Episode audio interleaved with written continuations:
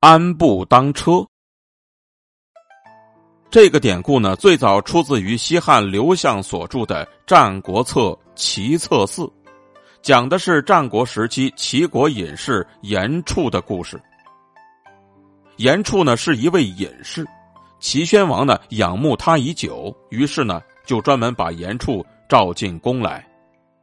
严处当时呢就随随便便地走进宫里，来到殿前的台阶之处，见到齐宣王呢正在等着他拜见，于是他就干脆停住脚步，不再往前走了。齐宣王见了之后呢很是奇怪，马上就说道：严处，你过来。可是严处仍然是一步也不动，同时呢还对齐宣王说道：大王，你过来。见此状况呢，齐宣王就非常不高兴了。左右的大臣见到严处目无君上，而且口出狂言，就全都说道：大王可是君主，你是臣民，大王可以叫你过来，你怎么可以叫大王过来呢？而严处呢就说道：我如果走到大王面前去，就说明我羡慕他的权势啊。而如果大王走到我这边来，就说明他礼贤下士，与其让我羡慕大王的权势，还不如让大王礼贤下士的好啊。听到严处这么说呢，齐宣王马上就恼怒地说道：那到底是君王尊贵还是世人尊贵呀？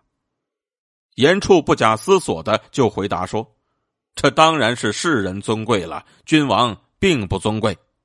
见到严处这么回答，齐宣王便追问说道：你说这种话可有根据吗？严处呢仍然是神态自若的回答说：当然有了。从前秦国进攻齐国的时候，秦王曾经下过一道命令，有谁敢在高士柳夏季坟墓50步以内地方砍柴的，格杀勿论呢。同时呢他还下了一道命令，有谁砍下齐王的脑袋，就封他为万户侯，赏金1000亿。由此看来呀，一个活着的君主的脑袋，竟然连一个死人的坟墓都不如啊。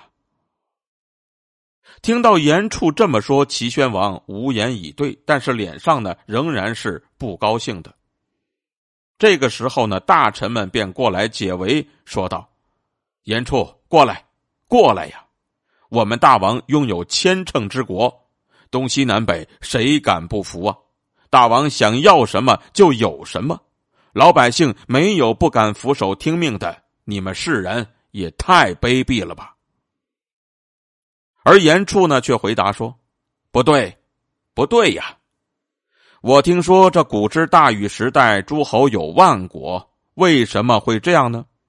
那是因为他们掌握了一套重教化治国和爱民的办法，并且重视世人，善于发挥他们的才能啊。所以舜帝出身于农民，发迹于穷乡僻壤，却最终成为了天子。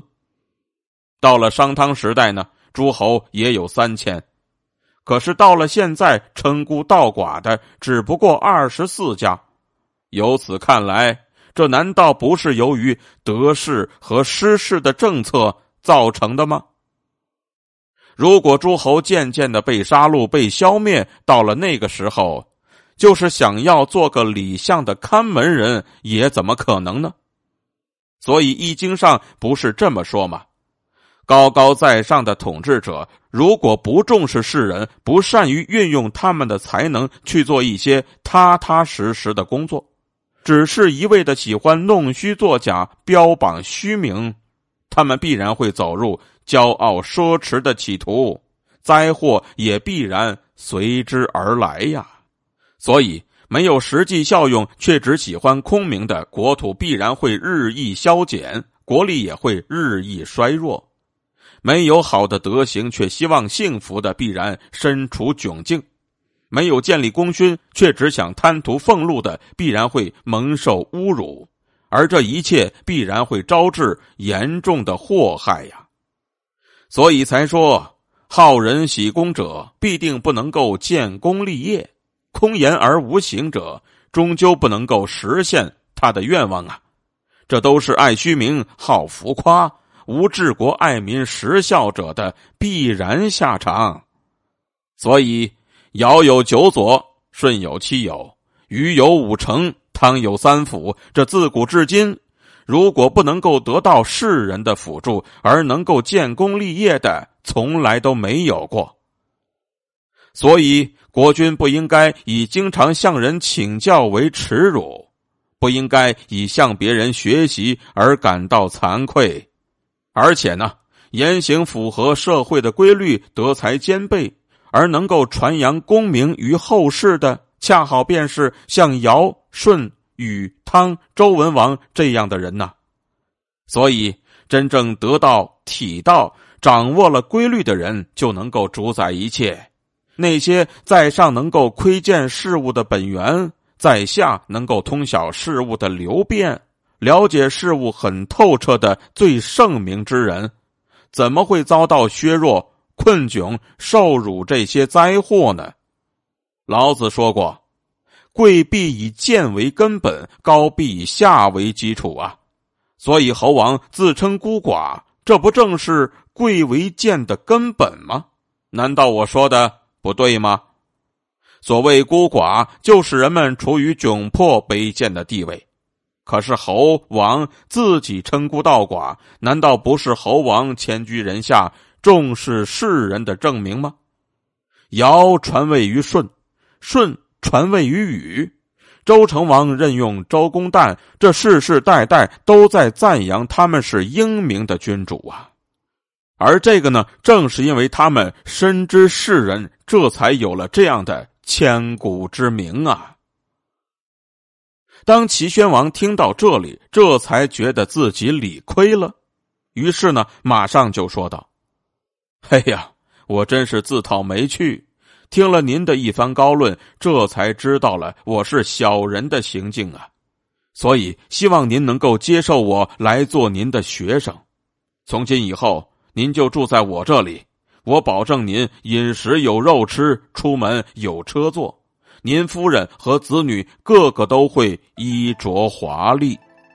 可是严处呢，仍然推辞说道：这玉呀，原来就产于山中，如果一经匠人加工，就会被破坏呀。虽然说仍然宝贵，但毕竟失去了本来的面貌。世人生在穷乡僻壤，如果选拔上来，就会享有利禄。不是说他不能够高贵显达，但是他外来的风貌和内心的世界就会遭到破坏。所以呢，我情愿希望大王能够让我回去，每天晚点吃饭，也像吃肉那么香，安稳而慢慢的走路，足以当作乘车了。平安度日并不比权贵差，清净无为，纯正自守，乐在其中啊。所以让我讲话的是您大王，而尽忠直言的那就是我严处了。说完了这些话之后呢，严处再次向齐宣王拜了2拜，然后转身就告辞而去了。